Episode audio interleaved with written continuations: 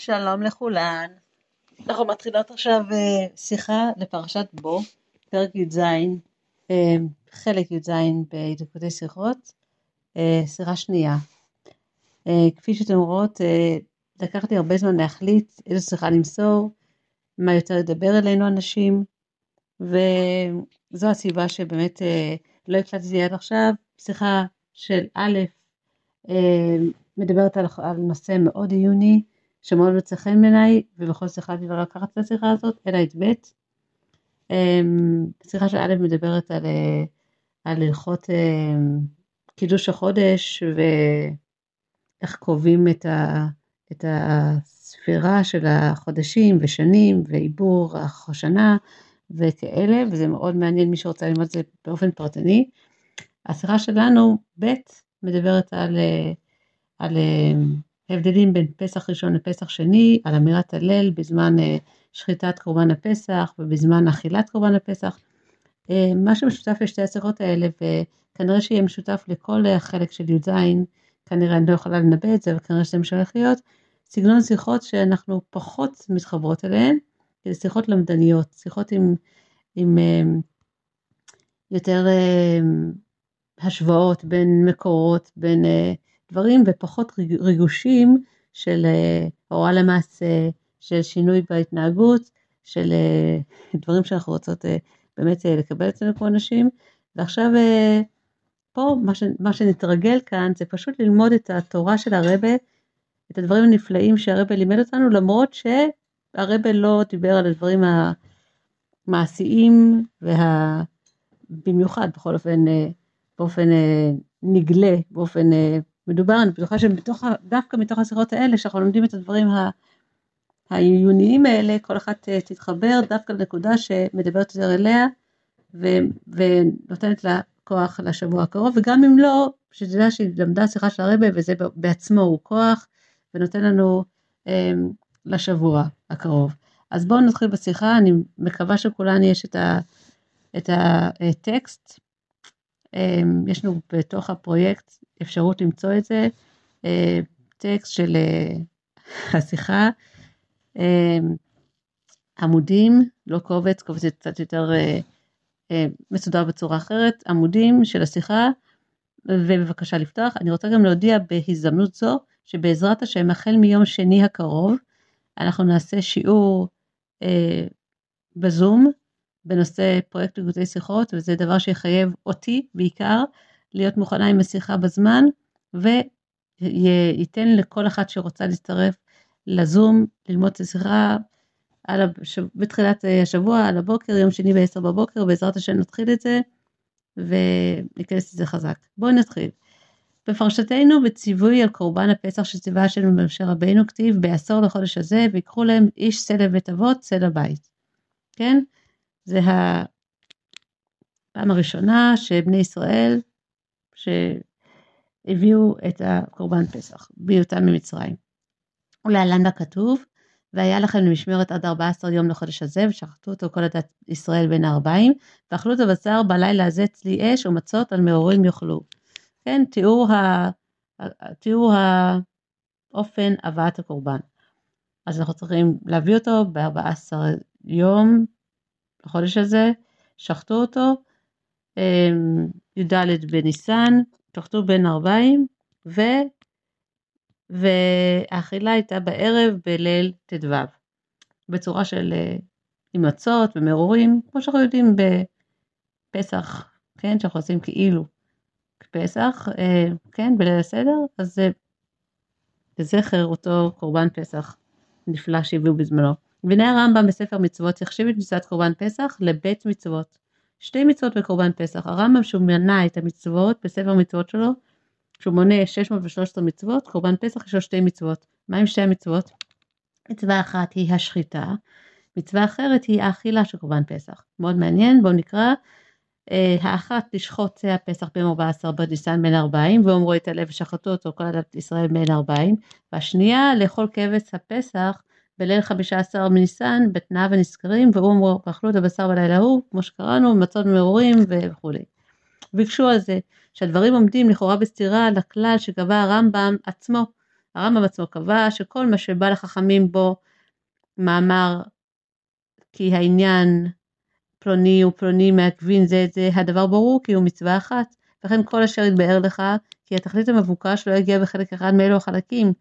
אז גם כן הדבר ברור כי קבוצה זו הוא העניין אשר ימנה. וכיוון שבענייננו פסק הרמב"ם שללא אכילת הפסח לא תיתכן מצוות קורבן פסח, נמנו עליו, על קורבן הפסח שאינו נאכל אלא למנוייו, וקורבן פסח צריכים לאכול אותו, וחזרו אחרים ונמנו עליו ראשונים שיש להם כזית, אוכלים ופטורים מעשות הפסח שני, ואחרונים שרבו עד שלא נמצא בהם כזית שרבו.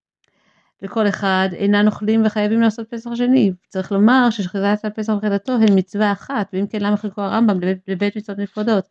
אנחנו רואים בקורבן הפסח שצריך להיות גם מנוי על השחיטה שלו וגם על האכילה שלו. כלומר, אם היית חלק מהשוח, מהקבוצה שהכבש נשחט עבורה, אבל זה חלק ממנו יופי, אבל אתה לא יצאת ידי חובה אם לא אכלת מהקורבן. ואם לא אכלת מהקורבן אתה מחויב בפסח שני, זה הפסח שהביאו כידוע אלה שהיו בדרך רחוקה או לא הספיקו, אמ, או שהיו אה, טמאים לנפש ולא הספיקו ליהנות מפסח ראשון, הם צריכים לעשות פסח שני.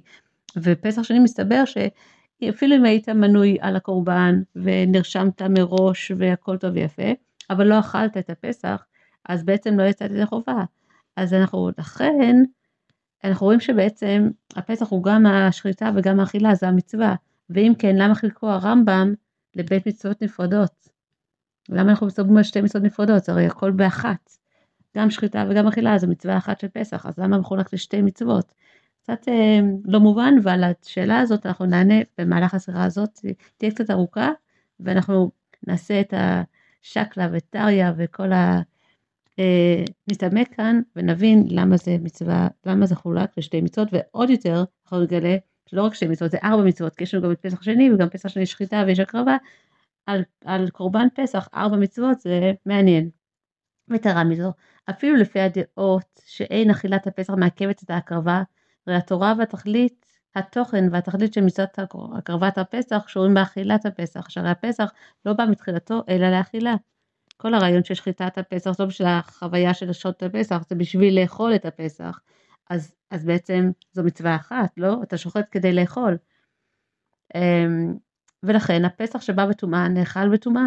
כי כשנצטווה עיקר פסח לאכילה נצטווה, ולמה לא הצטרפו למצווה אחת? כן, אנחנו מכירים את הכלל שאומר שאם היה מצב שכל עם ישראל טמאים בזמן של הקרבת קורבן, קורבן פסח, אפשר להקריב אותו בטומאה, והוא נאכל בטומאה, כי הכל שייך לדבר אחד, לא צריכים לדחות את האכילה לפעם אחרת. ותרץ רבי אברהם בן הרמב"ם שהחלוקה לבית מצוות היא מפני שהשחיטה והאכילה תלויה, תלויות בבית זמנים שונים, שמצוות השחיטה היא ביום 14 ומצוות האכילה בליל 15. אז כל מצווה היא בעצם לפי זמן. יש מצווה אחת שהיא ביום, מצווה אחת שבערב הבא, אז יש לנו פה שתי מצוות. זה אומר רבי אברהם בן הרמב"ם. ועוד עניין מחלק ביניהם שחיטת הפסח היא מצווה שיש בה כרת. ואילו אכילתו היא כשאר המצוות עשה שאינן בכרת, ואם הקריב את קורבן הפסח בזמנו ולא אכלו בליל ט"ו, כי אם מצוות שחיטת הפסח הוא פטור מכרת, וגם אינו צריך להביא קורבן פסח שני.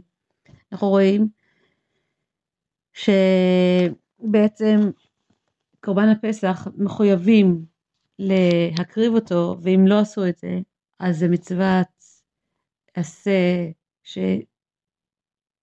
סליחה, לא נחזור על זה בצורה כזאת. Uh, המצווה של שחיטת הפסח היא מצווה מאוד מאוד מאוד uh, רצינית, עם כרת, והמצווה של אכילת הפסח אין בה כרת. אז uh, מה אנחנו רוצים להגיד בזה? שהחלוקה לבית מצוות היא, היא מסיבה מאוד מסוימת, הם לא אותו דבר, שחיטה ואכילה הם שני דברים נפרדים, אחד בכרת, אחד בלי כרת, אחד בשעה כזאת, אחד בשעה אחרת, בעצם נראה לנו הכל כ, כמצוות הפסח כדבר אחד, בעצם הרמב"ם מחלק את זה לשניים, או ליותר כשאנחנו מדברים על פסח שני, וגם רבי אברהם בנו מסביר את הדברים. ב' ועדיין אין הדברים מחוברים. לפי רבי אברהם בן הרמב"ם מבואר בעיקר שלדעת הרמב"ם אכילת הפסח בפועל אינה מעכבת, אבל כיוון שמכל מקום האכילה היא תכלית שחיטת הפסח, ולכן צריך להיות ראוי לאכילה בשעת הקרבתו, היה להם להימנות כמצווה אחת, כמו שכתב הרמב"ם עצמו בשורשי המצוות. שאפילו החלקים שאינן מעכבים זה את זה, פעמים יהיה מצווה אחת, שיהיה עניין אחד. רואים בכללי הרמב"ם, שכשיש לנו מצווה, שיש להם חלקים, אבל החלקים של מצווה אחת, זה יקרה מצווה אחת. ופה אנחנו מגלים בעניין הפסח שהם מחולקים בצורה מאוד uh, קל, ברורה וקלה וממש תופס לנו מתוך תרי"ג מצוות שתי מצוות באופן דרך שאפילו ארבע. למה זה? וגם מתן שחיטת הפסח ואכילתו הן מצוות שונות כי כל אחת מהן קבוע לזמן בפני עצמו, טעון ביור, שהרי מצינו כמה מצוות שפרטיהן נפרדים זה מזה בזמני חיוביהם, ואינן מעכבים זה את זה, ומכל מקום, מנעם הרם כמצווה אחת. זו לא המצווה היחידה ש... שהזמנים בה מחולקים, שהחלקים בה מחולקים לשני זמנים. פתאום uh, במצווה הזאת כאן, הרמב"ם כן מחליט שתי מצוות, לא חבל לו בזה שתי מצוות על, על, על דבר כזה שבעצם מובן מאליו שעושים את זה, שיש לה שני חלקים שהם של מצווה אחת. ויובן בהקדים שאלה נוספת בעניין זה, בקורבן חטאת כתיב, בוא נשווה את זה לעוד מצוות קורבנות שנשחטים ונאכלים, בוא נראה מה, מה קורה איתם, ולמה קורבן פסח שונה במהות ותכלית מזה. ג. ויובן בהקדים שאלה נוספת בעניין זה, בקורבן חטאת כתיב תשחט החטאת, גומר, הכהן המחטא אותה יאכלנו. ומכל מקום לא מנע הרמב"ם את אכילת החטאת כמצווה ומצוות עשה בחטאת בפני עצמה, אלא קללה ביחד עם אכילת שאר קודשים. אין לנו מצווה נפרדת לגבי אכילת החטאת. יש לנו אכילת, קודשי, אכילת uh, קודשים, וחטאת לא, לא נמנית כמצווה בפני עצמה בנושא הזה. ולמה אנחנו מונים את אכילת הפסח שהיא גם uh, קורבן uh, קודשים כנפרדת, מה היא שונה משאר שאר הקורבנות? למה אנחנו מתייחסים לפסח כמשהו נפרד ביותר? Um, אני לא זוכרת איפה קראתי ועכשיו נקרא שוב. אמ, ג' ובן בהקדים שאלה נוספת בעניין זה בקורבן חטאת כתיב תשחט החטאת וגומר הכהן ומחטא אותו יאכלנה מכל מקום לא מנע הרמב"ם את אכילת החטאת כמצוות עשה בחטאת בפני עצמה. אלא קללה ביחד עם אכילת שאר קודשים נכון קראנו? אז עכשיו ממשיכים שציווה הכהנים לאכול בשר קודשים כלומר חטאת והאשם של קודשי קודשים וכולי ושאר קודשים כלומר קודשים קלים אכילתם גם כן נגררת אחר המצווה ואינו מובן מפני מה מנע הרמב"ם את אכילת הפסח כמצוות עשה בפני עצמה, ולא בפרט ממצווה הכללית, אכילת קודשים. שערי פסח בכלל, בכלל קודשים קלים. היה צריך להיות חלק משאר המצוות של הקודשים, ולא מצווה בפני עצמה, פסח. למה זה מובא כפרטי? למה כל אה, קורבן בקטגוריה הזאת של קודשים אה, מובא בפני עצמו כ, כמשהו שמונים אותו בנפרד, ולמה דווקא פסח כן? והביאור הזה, הרמב"ם עצמו מבאר זאת בדיוק לשונו שציוונו לאכול בשר הפסח בליל חמישה עשר מניסן בתנאיו הנזכרים והוא שיצלי ושיאכל בבית אחד ושיאכל עם מצות ומאורים והוא ואומרו ואכלו את הבשר בלילה הזה צלי אש ומצות על מאורים יאכלו. כלומר בזה שהותנו התורה מספר תנאים מוגדרים ממצוות אכילת הפסח זה לא כבקורבן חטאת שכתוב בו סתם הכהן החטא אותה יאכלנה וכיוצא בזה בשאר קורבנות, הנה בזה יחדה התורה את חיוב אכילת הפסח כמצווה בפני עצמה, וכן הוא מרגל שחיטתו של קורבן פסח. קורבן פסח אנחנו מגלים אה, דברים נפלאים ש, שייחודיים שנמצאים רק בפסח. זמן ה, ה, הזמן המדויק של האכילה ושל, ה, ושל הקרבה של השחיטה ו, ואיך עושים את זה ואיך צריך לאכול את זה וכולי, יש כללים נפרדים לפסח, אז זה באמת דבר בפני עצמו וזה לא יכול להיכלל יחד עם שאר הקורבנות של הקודשים. בסגנון אחר קצת, ובהתאם לתוכן דברי הרבי אברהם בן הרמב"ם, כיוון שהציווי על מצוות השחיטה בא ביחד או בקישור עם הזמן הקבוע לה, ומצוות האכילה תלויה בזמן הקבוע לה, בזמן אחר הקבוע לה, אשר נאמר יחד עם הציווי עליה, ועם עוד תנאים ואופנים באכילה, מובן שחילוק זה בזמן בין שחיטת הפסח לאכילתו, אינו מצד עניין כללי באכילת קודשים שישנו ממילא גם מצווה זו, על דרך שמצינו קורבנות שעיקר הקרבתם צריכה להיות ביום דווקא, צריכה לצאת בזה. אלא הדבר בא כנגדו, כגדר במצווה זו, היינו, כשם שמצוות שחיטת הפסח עניינה שיש לשחוט הקורבן ביום 14 בניסן בין הארבעים, כך מצוות אכילת הפסח עניין, ציוו, עניין ציוונו שבה תוכנה או גדרה הוא שיש לאכולו בליל 15 בניסן ועל פי שאר התנאים הנ"ל, ומצד זה הן נמנות כמצוות נפרדות. ד. והנה גם בחיוב הקורבן הפסח בפסח שני, ועכשיו זה כבר נושא חדש. אנחנו נגלה מה, מהמצווה של פסח שני, נגלה באמת את החיזוק של הרעיון שבאמת פסח הוא שתי מצוות או ארבע מצוות או לא משנה, מה, מיחוד, מה הייחודיות שבו ואיך זה מתבטא בפועל. ד' והנה גם בחיוב קורבן פסח ופסח שני, שדת הרמב"ם הוא רגל בפני עצמו, נפרד מן הראשון. מצינו שהרמב"ם מחלק את שחיטתו מאכילתו ומונה אותה כבית מצוות נפרדות. נזכור אה, מהו נושא פסח שני, דיברנו על זה בתחילת הסירה היום. זוהי הזדמנות שהקדוש ברוך הוא נותן להקריב קורבן פסח אם לא היית ראוי בזמנו, היית טמא, או שהיית רחוק, או שלא הספקת, או שלא אכלת את הפסח הראשון, אתה יכול לתקן. זה יופי, זה אפשר לתקן, זה לא בכל המצוות, לא בכל הקורבנות, פה יש את האפשר לתקן. ואנחנו שואלים את עצמנו בשיחה הזאת, האם התאריך של פסח שני שהוא ט"ו באייר הוא גם תאריך שהוא בפני עצמו, יש, יש לתאריך הזה יום חג, או שהוא רק חג בגלל שאפשר להקריב בו את פסח שני, ואם לא, ואם לא משתמשים בו כפסח שני אולי הוא לא נחשב. שאלה איך באמת הרמב"ם מתייחס לזה, הרמב"ם מתייחס לזה לרגל בפני עצמו, כלומר יש פסח ויש פסח שני, ופסח שני הוא, הוא חג בפני עצמו. בואו נראה איך זה מתבטא מבחינה הלכתית. וגם זה מובן לפי הטעם הנ"ל בקורבן פסח ראשון, האכילה צריכה להיות על מצות ומעורים, וזהו תוכן מצד אכילת פסח שני, ומה שציוונו בה, האם גם מצות ומעורים בפסח שני, או שרק הראשון. אבל אינו מובן למה אין מצוות אכילת פסח שני נכללת במצוות אכילת פסח בליל 15 בניסן, זה הרי אותו דבר, זה אותו פסח, אז קצת דחית את זה, קצת לא הספקת, אז תעשה את הפסח שני וזה אותו דבר כמו פסח ראשון, למה למה לחלק את זה כשתי מצוות נפרדות? יש לנו רק 613 מצוות, ואם ארבע מהן אה, נתפסות בנושא של פסח, מצוות השחיטה של הפסח, האכילה של פסח, קצת נראה, אה, קצת מעורר שאלה.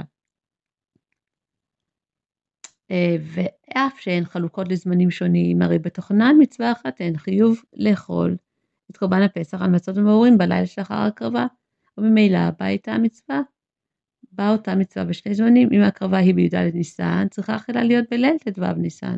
ואם ההקרבה היא בי"ד אייר, צריכה אכילה להיות בליל ט"ו אייר, זה, זה נובע אחד מהשני. זה, אם שחטת תאכל, אז לא משנה אם זה באייר או זה בניסן, ובעצם זה כן משנה, אז מה השוני? אלא הביאור בזה הוא, אף שנתבהר לאל ששחיטת הפסח ואכילתו קשורות שתיהן בזמנן המיוחד, באופן המחלקן לבית מצוות, מכל מקום חילוק יש ביניהן, באופן שבו פועל ובא לידי ביטוי הקישור עם הזמן. מה, מה הקישור עם הזמן?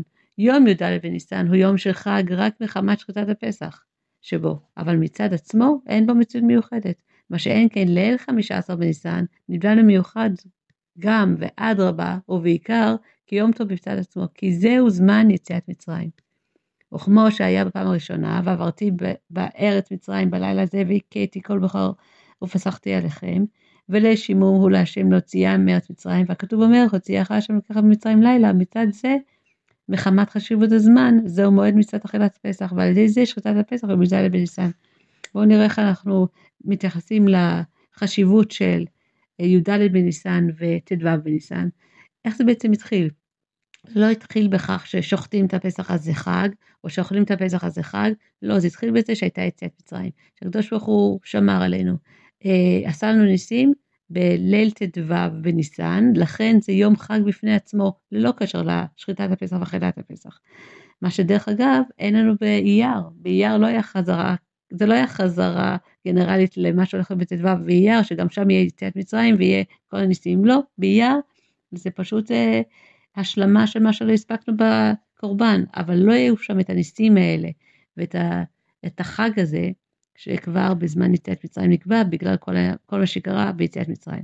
אז באייר יש לנו הבדל בין אייר לניסן, ואז אנחנו מחזקים את השאלה בעצם, אז למה המצוות של שחיטת הפסח באייר והאכילה שלו כן נחשבות כנפרדות בפני עצמן, אנחנו צריכים להעביר את זה וכבר נראה שמתבטא גם באמירת הלל או אי אמירת הלל, אז גם על זה הרבי ידבר, ונוציא את, ה, את המירב מההבנה של מה קורה לנו בעצם מיציאת מצרים, ומצוות שקשורות אל, יציאת מצרים והניסים וכולי.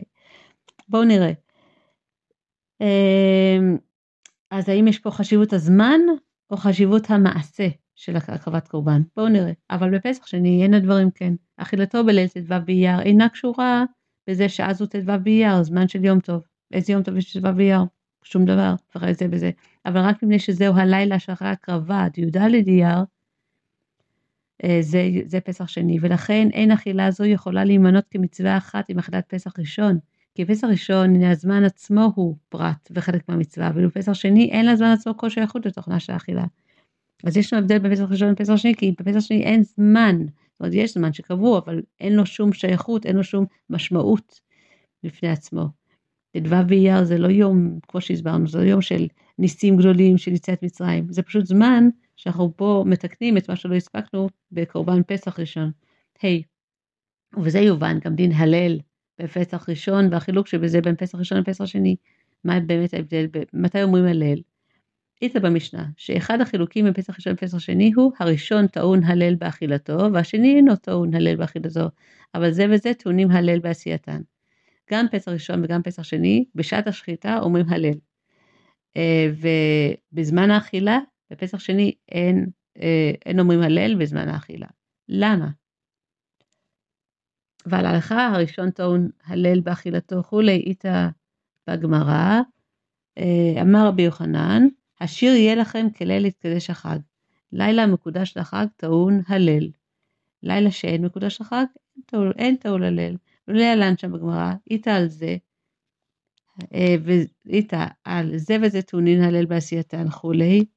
מה איתה, מה, אה, אני לא אומרת את כל הארמית, השאלה היא, איך אפשר לשחוט קורבן פסח אה, בלי לומר הלל?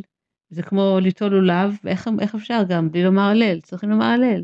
ובלשון שאלת הגמרא, על טעונין הלל בעשייתן, מה איתה, מה, ולא כלשון מנה הנה מילי, כבשאלה על הראשון טעון הלל באכילתו וכולי. וכן מתירוץ הגמרא על זה, בתירוץ הראשון לילה קם ממעט, יום לקה ממעט, מוכרח שכוונת שקלא וטריא זה לבאר לא את המקור והטעם שזה וזה טעונים הלל בעשייתן שלעצמו, כי אם מהו החילוק בין שחיטת פסח שני שטעונה הלל ובין אכילתו שאינה טעונה הלל. באמת, למה בפסח שני, בזמן ההקרבה, בזמן השחיטה, צריך להגיד הלל, ובזמן האכילה אין, אה, אין עניין בזה. וצריך להבין, ואולי כבר נאמר את הדברים, שאולי זה, ונראה את זה בהמשך, שאולי זה קשור לכך שבאמת ההקרבה עצמה, השחיטה עצמה, זה, זה עניין, אה, זה המעשה, זה לא תאריך. המעשה עצמו שהוא באמת שמח וטעון הלל. ואילו באכילה, אז באכילה אנחנו אומרים את ההלל בפסח ראשון, כי זה הזמן של הנס הגדול, של יציאת מצרים, של כל הדברים. היוצאי הדופן האלה, שבאמת עליהם אנחנו אומרים הלל, אבל בזמן אכילת פסח שני, אמרנו שהתאריך אין לו שום משמעות, אז על מה להגיד הלל בעצם? נראה אם נראה את זה בהמשך בשיחה.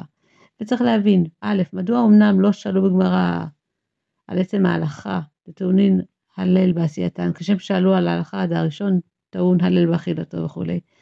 וב', כיוון ששאלה בגמרא אינה עולה בנוגע לטעם החילוק בין אכילתו לשחיטתו, אם כן, מהו המענה בתירוץ הגמרא השני, אפשר ישראל שוחטים ישראל ואין אומרים הלל? הלא, בהסבר זה לא נמצא כל חילוק בין שחיטת הפסח לאכילתו, כי סברה זו עצמה אפשר לומר, לולא המיעוט, גם נוגע לאכילתו, אפשר ישראל אוכלים בגו וכולי. קצת ענינו על זה כבר, כבר נראה את זה בדברי הרבה, הנושא של התאריך והנושא של המעשה. ו', והביאור בזה, מן הפסוק, השיר יהיה לכם כליל יתקדש החג. השיר זאת אומרת ההלל, למדנו לא רק את המיעוט לילה שאין מקודש לחג אין טעון הלל, כי אם את עצם גדר חיוב דהלל בשעת אכילת הפסח, שאין זה בעיקר מצד עצם אכילת הפסח, אלא מפני שאכילה היא בליל קדש החג, זמן הגאולה והניסים ביציאת מצרים, ולכן צריך לומר הלל. כן, ענינו על זה כבר, בעצם על אכילת הפסח אין כזה דבר גדול שצריך לומר את ההלל. על השחיטה אפשר לומר שכן, כי בשחיטה איך אפשר בלי לומר הלל, אבל לאכילה, אז האכילה בלילה של של, של ט"ו אה, בניסן, בזמן הניסים, כמו שאמרנו, יש לומר על, על הניסים, אבל לא על האכילה. ולכן בפסח שני אין פה משהו, התאריך עצמו של ט"ו באייר לא מעורר רצון או, או, או סיבה גדולה מדי לומר הלל, כי באמת לא קרה בתאריך הזה שום דבר. כלומר, כיוון שאכילת הפסח בליל ט"ו בניסן הייתה קשורה בפועל לגאולה ולניסים שבלילה הזה דמהייתא, מה זהו הזמן הקבוע למצוות אכילת הפסח כנ"ל? על כן זמן זה מחובר עם מצווה מיוחדת שבו ואמירת ההלל היא בשעת אכילת הפסח, ככה יוצא בדרך ממילא שאנחנו אומרים הלל אה, בליל ט"ו בניסן וגם אכלים פסח פה, אבל אנחנו לא אומרים את ההלל על אכילת הפסח, זה יוצא, שזה משתלב, שזה, שזה יוצא באותו זמן, אבל לא בגלל אכילת הפסח אנחנו אומרים אומרים את ההלל בגלל התאריך עצמו, בגלל הניסים שקרו בו. וזה מובן נוגע לפסח שני, זה כיוון שאין מקודש לחג. הרי אין בט"ו באייר שום דבר uh, קדוש, לא קרה משהו לנס גדול, עד כמה שידוע, שהרי ליל ט"ו באייר לא היה זמן של ניסים, ולכן יום זה אינו נושא כל תוכן של חג. על כן עניין האכילה, הנה פסח שני, אין טעון הלל, כיוון שהאכילה כשלעצמה אינה סיבה מספקת להמרת הלל, כמו שאמרנו, אנחנו לא אומרים הלל בליל ט"ו בניסן בגלל שאנחנו אוכלים את הקורבן ביום הזה, אנחנו אומרים הלל ביום הזה בגלל, ש, בגלל שקרה נס, אבל בליל ט"ו באייר לא קרה נס, עד כמה שידוע, בכל אופן לא בנושא הזה של יציאת מצרים, אז, אז אין עניין לומר הלל, לא אומרים הלל סתם. לאחר תירוץ זה אני קוראת עכשיו את ז' בגמרא ובהמשך לביאור הנ"ל מקשינן בגמרא על המשך דברי המשנה זה וזה טעונין הלל בעשייתן וכולי, מהי טעמה? מהו טעם החילוק בין שחיטת הפסח שטעונה הלל לאכילתו שאינה טעונה הלל ולמה לא תהיה שחיטתו כאכילתו?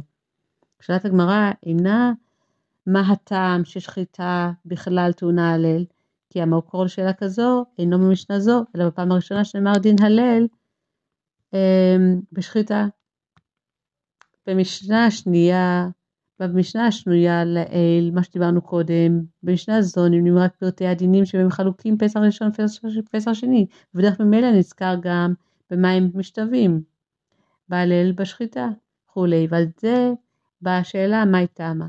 הוא מבאר בגמרא שגדר אמירת ההלל בשחיטתו אינה כגדר אמירת ההלל באכילתו בלילה. התירוץ הראשון הוא לילה כממעט יום לא כממת. היינו שאמירת הלל בלילה היא מצד הטעם דתקדש החג, ולכן ממעיטן, ממ, ממעטינן לילה לפסח שני, ואילו אמירת הלל ביום אינה קשורה עם הזמן מצד עצמו, ולכן לא אימהית. כלומר, התירוץ הראשון מדגיש את השינוי דאמירת הלל ביום מאמירתו בלילה, על ידי הטעם לאמירתו בלילה. וממילא מובן בדרך השלילה שאמירתו ביום אינה מטעם מתקדש החג, ולכן אין חילוק בין יום י"ד בניסן, פסח ראשון, יום י"ד באייר, פסח שלישי. אנחנו אומרים את ההלל בגלל השחיטה, ולא בגלל אותו היום, כי באותו יום של י"ד בניסן, גם בזמן יציאת מצרים, לא היה יום של התקדש החג. התקדש החג היה בט"ו בניסן. ולכן אפשר לחזור על אותו דבר שאמירת אה, הלל בזמן ההקרבה גם בי"ד באייר, כי למעשה אנחנו אומרים את ההלל על המעשה ולא על היום. והתירוץ השני, אפשר ישראל שוכנים את פסחיהם ואין אומרים הלל, מדגיש את הטעם אמירת ביום, שאמירת הלל ביום היא מצד שחיטת הפסח, אפשר ישראל שוחטים ואין אומרים הלל וכולי, ולכן מובן שצריך לומר הלל בשחיטת פסח שני, כשם שאומרים בשחיטת פסח ראשון, כפי שאמרנו, אין קשר לתאריך, זה קשור למעשה. מה שאין כאן אמירת ההלל באכילת פסח ראשון, אשר אכילה כשלעצמה אינה מספקת את זה כנ"ל, אלא היא מטעם מתקדש חג כנ"ל, ולכן באכילת פסח תלל ט"ו באייר אין מקום לארץ הלל, כמו שאמרנו כבר מספר פעמים, שט"ו באייר זה לא יום מתקדש החג, לא ליל מתקדש החג, לא קרה שם כלום. ויש לומר שהחילוק בין שני התירוצים הוא שלפי התירוץ הראשון, הנה גם אמירת ההלל שבשעת השחיטה קשורה עם הזמן, יום עם יום על דרך אכילתו, אלא שבאכילתו הזמן גופה הוא הסיבה, ואילו בשחיטתו מצד השחיטה עושה את הזמן. על ידי מצוות שחיטת הפסח ביום זה נעשה הזמן עצמו, זמן הטעון הלל, ולפי התירוץ השני אמירת ההלל היא רק מחמת שחיטת הפסח, אפשר ישראל ששוחטים את פסעים בגרום וכולי, ואין אומרים הלל.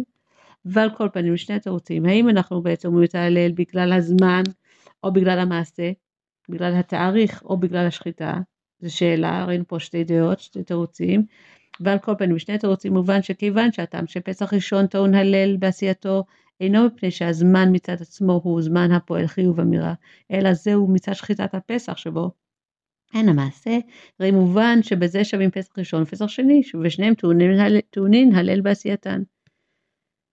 דיברנו על זה כבר שבעצם אם אנחנו אומרים הלל בגלל השחיטה, אז הנה שחיטה יש בה בניסן ובאייר, ומאותה סיבה צריך לומר את ההלל בשני הפעמים. הביאור בכל הנ"ל בפנימיות העניינים. אנחנו אומרים עכשיו לחטא, אנחנו מגיעים לאיזשהו משהו שאולי ידגדג אצלנו קצת את הרעיון של, ה, של למעשה בפועל של מה זה אומר לנו לגבינו כל הנושא הזה של פסח ראשון ופסח שני שבאמת הוא דבר מאוד מאוד אה, הלכתי ושל אה, למדנים גדולים אולי נמצא פה את הרעיון שמתחבר גם אלינו ללב לנפש. אז הביאור בכל הנ"ל בפנימיות העניינים. יציאת מצרים היא מן המאורעות העיקריים והכלליים בחיי עם ישראל. אז הייתה התחלה, הלידה של עם ישראל. העת שבה הפכו מעבדי פרעה לעבדי השם. כמו שנאמר, כי לי כל בני, בני ישראל עבדים, עבדי הם אשר הוצאתי אותם מארץ מצרים. ומאחר שהתוכן של קורבן פסח הוא הכנה לעניין הכללי ליציאת מצרים, לעשות עבדי השם, מובן שגם כל פרטי העניינים שהתורה מצווה בעניין זה אינם פרטים בעלמא, אלא כל עניין מהם הוא כלל לעצמו. כל הכללים של קורבן פסח הם, הם הכנה, הכנה לגאולה והכנה להיות עבדי השם. ולכן אנחנו צריכים להתייחס לדברים האלה ולהבין איך זה, מה זה מדבר אלינו, וזה גוף הטעם שדווקא בציווי על קורבן פסח מצרים בתורה, פרטים ופרטי פרטים רבים כל כך, באופן הכנתו, אכילתו וכולי, מה שלא מצינו שם כן בשאר הקורבנות, כי בזה מודגשת חשיבותם המיוחדת של הפרטים בקורבן פסח. עכשיו נבין למה קורבן פסח מקבלת את המקום של שתי מצוות אה, מתוך התרי"ג, שאנחנו אומרים שהקודשים האחרים המצוות האחרות הן לא מקבלות את המקום הייחודי להם בתוך המצוות, אלא הן נכללות, כל, ה, כל הקודשים נכללים כאחד. ואילו פסח הוא נפרד, הוא מיוחד בפני עצמו, ומקבל על זה מקומות של מצוות מתוך התרי"ג. ויש לבאר שזהו הטעם בפנימיות העניינים, שבקורבן פסח נמנות ההקרבה והאכילה כל אחת למצווה בפני עצמה, כי כל אחת מהן בפני עצמה הוא כלל ועיקר בהכנה לעניין הכללי ליציאת מצרים הוא חדל כמן, סעיף י'. אנחנו כבר נשמע על זה יותר בהמשך. לפי זה ט' יובן גם מה שדווקא בקורבן פסח מצינו שהטמאים לנפש אדם באו בטענה למה נגרע. אנחנו לא מוצאים את זה בעוד מצוות, אם מישהו פספס מצווה אחרת, אנחנו לא ראינו שבאו בהמוניהם לומר למה נגרע, חייבים את זה, אנחנו לא יכולים בלי זה, אנחנו, זה חלק מהמהות שלנו. ובפסח כן באו להגיד למה נגרע. אמנם כלל הוא אנחנו יודעים שיש כלל עבר זמנו בטל קורבנו. זהו, הפסדתם, הפסדתם, מה באתם לבקש משהו, משהו אחר? לא הייתם, תחכו לשנה הבאה. אלה שעניין קורבן פסח שאני. מי שהפסיד, מי שהפסיד הקרבת קורבן משאר קורבנות חסר לו, על ידי זה עניין פרטי. אבל קורבן פסח, מאחר שעל ידו נפעלת ההשתנות במצב של עבדי פרעה לדרגת עבדי השם, הרי לא ייתכן שעניין כללי זה יחסר לאדם ישראל. המשמעות של פסח הרבה יותר uh, משמעותית, עמוקה, רצינית, מאשר שאר הדברים, הקורבנות בכל אופן, מה שנראה לנו. בקורבן פסח אנחנו הופכים מעבדי פרעה לעבדי השם, ומי שהפסיד את זה לא יכול לקבל את הרעיון שהוא ייגרע, שהוא יישאר שם, שהוא לא יהפך להיות אחד מעבדי השם. כולנו רוצים להיות חלק מהתנועה הענקית הזאת והמיוחדת הזאת, והשינוי הזה, הכללי בכך שאנחנו הופכים להיות עבדי השם, וכולם רוצים להיות עבדי השם, וזה נעשה על ידי קורבן פסח. בואו נראה. אמ, ולכן ניתנה לטמאים לנפש אדם הזדמנות לתקן ולהשיב זו בפסח שני ויתר הכן. עניין זה נוגע עד כדי כך שתקנתו היא בעיקר למען היחידים. וכמאמר הז"ל, איש נדחה לפסח שני ואין ציבור נדחה לפסח שני, כי ציבור שהם טמאי מת אינם זקוקים לפסח שני, כאשר הם מקריבים את קורבן הפסח בראשון. הרי כל ה... השינוי הזה כאן של פסח שני הוא לא שינוי בשביל כלל עם ישראל, כי כלל עם ישראל יכולים להקריב בהיותם טמאים ולאכול בהיותם טמאים, זה ראינו קודם. מדובר פה באיש בודד, אחד בודד, ש, שבאיזשהו מקום לא מצליח להתחבר ל, להיות עבד השם, להיות יחד עם כולם. אה, אה, נפרד, נפרד מפרעה ומחובר לקדוש ברוך הוא בשביל אדם אחד אפילו ש, שהיה רחוק וכל זה יש כאן מצווה נוספת שאפילו חולקת לשתי מצוות בתורה, אפילו בשביל אדם אחד. וכדי שעניין זה לא יחסר ליחיד, וגם יחיד מישראל יזכה לעשות עבד השם, לעבד השם, ניתן יום נוסף לאחר זמן להקריב את קורבן הפסח יחד עם כל סדר עבודת הכהנים, לוויים וכולי הכרוך בזה, כן? זה, זה, זה עניין שלם, זה לא הוא הבן אדם הולך לבד לבית המקדש ומקריב ונגמר הסיפור, הוא צריך שם את הכהנים, את הלוויים, צריך לקבוע שם אה, עניין גדול. ובשביל בן אדם אחד אפילו עושים את זה. עד שמזה למדנו את ההוראה הכללית לבני ישראל לדורות, שאין דבר חסר תקנה, ולעולם אפשר לתקן. אפילו מאדם אחד למדנו שתמיד אפשר לתקן, אין דבר אבוד. לא יאומן, איך, איך, איך, איך כל כלל אה, חש... איך כל יחיד נחשב ואפילו יכול לקחת אה, מצוות מהתורה וזמן מהתורה ו... וכהנים, לוויים, עיסוקים, טוב, תשכח מזה, בן אדם אחד לא הספיק, יספיק שנה הבאה, מה, מה הלחץ? אבל לא, אף יהודי לא יישאר מאחור. זה מה שאנחנו יודעים, בגאולה כל יהודי נחשב, אף יהודי לא נשאר מאחור, ואולי זה, זה, זה מה שאנחנו רוצים ללמוד מכל השיחה הענקית הזאת וה, והעמוקה הזאת, שבאמת כל יהודי נחשב. י' על פי זה יש לבאר בפנימיות העניינים, הטעם שיש בכוח פסח שני להשלים רק את הקרבת שחיטת הפסח וחילתו ולא את המרת ההלל, בעת אכילת קורבן פסח בליל בעת אכילת קורבן פסח בליל ט"ו ניסן, כי רק הקרבת הפסח ואכילתו הם עניינים כלליים בהכנה להיות עבדי השם, אבל לא אמירת ההלל שבשעת האכילה. אוקיי, אז בכל הדברים ששייכים אה, בשייכות להיות עבדי השם, אה, נכלל השחיטה ואמירת ההלל בשעת השחיטה ואכילה, אבל האמירת אה, הלל בזמן האכילה זה לא חלק מה, מההכנה להיות עבדי השם. הביאור בזה. בהכנת ישראל להיות עבדי השם נדרשו שני דברים. א', השחיטה, היינו השליחה, השלכת עבודת זרה של מצרים, ועימה העבדות לפרעה, וזה היה יכול לבוא רק על ידי התמסרות לקדוש ברוך הוא באופן של מסירות נפש, כי לקיחת עשה העבודה זרה של מצרים בפרהסיה לענייני המצרים, לענייני המצרים, הייתה כרוכה במסירות נפש. אז ברגע שעם ישראל הראו את. את ה... עוד לא היו עם, כן? היו בני ישראל, הראו את המסירות נפש שלהם בשביל להיות מחוברים לקדוש ברוך הוא, הם זורקים את מצרים. הכל הולך שם מבחינתם לאבדון, זורקים הכל ומתחברים לקדוש ברוך הוא. זה היה ביציאת מצרים ב', אכילת קורבן פסח זה היינו שהמסירות נפש, זו של אדם ישראל, להיות עבד השם, צריכה להיות לדם ובשר כבשרו, שכל מהותו תהיה ממולאת וחדורה בה, וגם כל ענייניו עד ענייני אכילה, ענייניו הגשמיים של יהודי. כלומר הוא גם שוחט את העבודה הזרה של מצרים וגם אוכל אותו, הופך את הדבר הקדוש שהופך להיות אה, קדוש כבר רחוק מעבודה זרה וקדוש ושייך לקדוש ברוך הוא, הופך את זה לבשר מבשרו כי הוא אוכל את זה. אומר לך שחיטת והקרבת הפסח ואכילתו על כל תנאיהן הם עניינים כלליים, על כן ישנה ומוכרחת להיות הזדמנות לתקן אותם. הנושאים המרכזיים האלה של לזרוק את הרע ולאכול את הטוב שנוצר מתוך זה, להפוך את זה לחלק ממך הם דברים מרכזיים וחבל שיהודי יפסיד את זה זה פשוט אה, חלק ממהותנו. מה שאין כן אמירת ההלל באכילת קורבן הפסח אשר כמבואר לאל בארוחה אינה עניין הנוגע וקשור לעצם האכילה אלא עם קדושתו של יום ט"ו ניסן. חוזרים לנושא של אמירת הלל שאמירת הלל אומרים בשעת השחיטה של קורבן פסח שני ולא אומרים בשעת האכילה של קורבן פסח שני. הסברנו שאת ההלל אה, בליל ט"ו ניסן, כן, בפסח ראשון אנחנו אומרים לא בגלל האכילה, אנחנו אומרים בגלל הנס שקרה באותו יום, והנס הזה לא קורה באייר, אז אין שום עניין לומר הלל בט"ו באייר, בזמן שאכילת פסח אה, שני. אמ, נחזור, כמבואר הלל בארוחה, אינה, אינה עניין הנוגע וקשור לעצם האכילה, אלא עם קדושתו של יום ט"ו ניסן, הפועלת באכילת הפסח דין אמירת הלל, אינה עניין כללי בהכנה להיות עבדי השם ולכן אין הכרח להשלים זאת. לאידך ההלל שנאמר בשעת שחיטת הפסח בא מצד השחיטה עצמה והוא חלק מעבודת השחיטה ולכן אף הוא חלק מהעבודה הכללית של הפסח שלעולם צריך אפשר לתקן. הקדוש ברוך הוא נותן לנו אפשרות לתקן דברים, לא להיות זרוקים בתוך איזה אה, אה, פרעה, בתוך מצרים.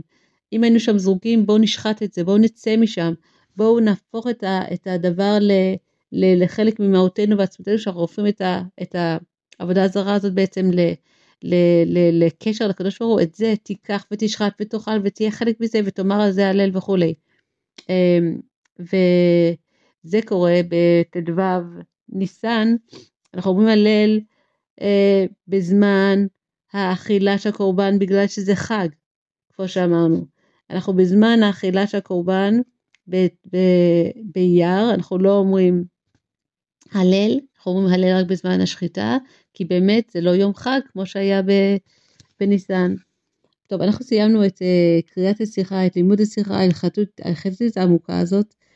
אנחנו אמרנו את, uh, חז, איך uh, לומר, למדנו את דברי הרבה, לרבה היה חשוב מאוד לומר את הדבר הזה. לכל אחד זה מתחבר בצורה שזה צריך להתחבר אליו, אם מצד הדבר של אם למישהי מתחבר עניין ההתעמקות, ההשוואה בין דברים, ההבנה של מה קורה בעצם באייר ומה קורה בניסן, אם מתוך זה שיוד, שמישהי מאיתנו הייתה צריכה לשמוע שאף יהודי לא נשאר מאחור והתורה מקדישה לזה מצוות מתוך התרי"ג ואם אנחנו רוצים להבין מזה שמחובתנו גם היום אה, לדאוג לשחיטת הרוע ולאכול את, את, מה, את החדש שיוצא מזה הטוב, לא יודעת, כל אחד ייקח מעצמה את מה שהיא רוצה, בכל אופן למדנו שיחה וזה היה חשוב וזכינו להתחבר לדברי הרבה ולהיות uh, מקושרים. ואני רוצה לאחל לכולנו שבשבוע הזה uh, נזכה נזכה לגאולה, נזכה לראות את הניסים הגדולים, ונודה להשם ונאמר הלל, ונהיה חלק מכל הדברים האלה שאף יהודי לא נשאר מאחור, ונתראה בעזרת השם בלימוד המשותף של השיחה של השבוע הבא, ביום שני בשעה עשר בזום, תתחברו, אה, ניקח את זה לשלב אחד קדימה. אנחנו לא אה, נכנעות מזה שבעצם אין פה את, ה, את ההוראה למעשה ואת הדברים המאוד ברורים שהרבה נותן לנו ממש בכפית של זהב. אה, כאן אנחנו צריכים לחפור קצת יותר, קצת ללמוד יותר וגם ליהנות מעצם הלמידה עצמה. כי בעצם, בעצם כשאנחנו לומדים אנחנו מחבקים את המלך, אנחנו מחוברים לקדוש ברוך הוא בעצמו, וזה, יש בזה גם השכל שלנו לא, גם הלב שלנו לא התחבר, או כן התחבר, אנחנו למדנו והשכל שלנו אה, ממולא בדברי הרבה, בדברי תורה, וזה גם אה, לא, פש, לא פחות חשוב מכל, מכל מה שאנחנו עושים ב, בלימוד. אה, נשאיר את השאר התובנות לעצמכם ושתהיה לנו באמת אה, שבוע טוב והרבה הרבה בשורות טובות. תודה.